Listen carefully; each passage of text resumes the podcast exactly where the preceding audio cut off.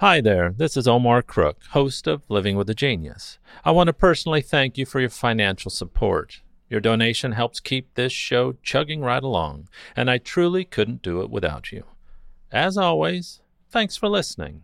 Be kind, do good work, and until next time. Here's Living with a Genius for October 25th, 2020. Historian and author Ariel Durant died on this day in 1981.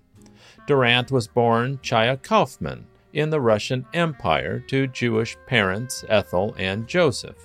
The family emigrated in 1900 and lived for several months in London from 1900 to 1901 en route to the United States, where they arrived in 1901. She had three older sisters, Sarah, Mary, and Flora, and three older brothers, Harry, Maurice, and Michael. Flora became Ariel's companion and sometime assistant and moved with the Durants to California. She met her future husband, Will Durant, when she was a student at Ferrer Modern School in New York City. He was then a teacher at the school, but resigned his post to marry Ariel, who was 15 at the time of the wedding, on October 31st of 1913. The wedding took place at New York's City Hall, to which she roller skated from her family home in Harlem. The couple had one daughter, Ethel, and an adopted son, Louis. The Durants were awarded the Pulitzer Prize for General Nonfiction in 1968 for Rousseau and Revolution, the 10th volume of The Story of Civilization. In 1977, they were presented with the Presidential Medal of Freedom by Gerald Ford and Ariel was named Woman of the Year by the City of Los Angeles.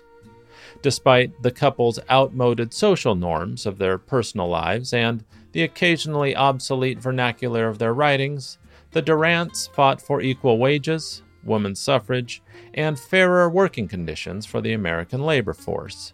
The couple not only wrote on many topics, but also put ideas into effect in an attempt to bring philosophy to the common man improve understanding of human viewpoints, and to have others forgive foibles and human waywardness. I was introduced to the 11 volume set of books that cover Western civilization by Will and Ariel Durant by my grandfather, Bill Crook, a tremendous thinker in his own right, who, after killing as a Marine Corps raider in the theater of the South Pacific, came home to pursue his own American dream as well as his well earned need for peace, introspection, and self identity, all set against the backdrop of the Cold War and the still familiar tumult of American unrest. The Durants would most certainly be labeled un American by some 35% of today's America. They chided the comfortable insularity of what is now known as Eurocentrism by pointing out in Our Oriental Heritage that Europe was only a jagged promontory of Asia, and of the provincialism of our traditional histories, which began with Greece and summed up in Asia in a line, showing a possibly fatal error of perspective and intelligence. In some ways, the Durants can be seen as neo Enlightenment humanists who carried on the philosophical traditions of Voltaire and Rousseau.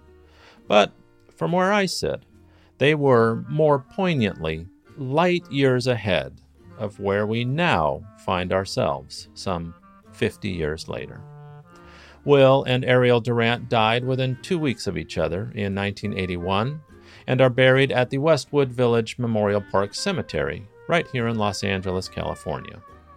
Commenting on her happy and successful 68 year long marriage, Ariel told Ethel's daughter, Monica Mihell, that it was their differences that made them grow. Words to live by now more than ever.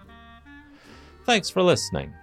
Be kind, do good work, and until next time.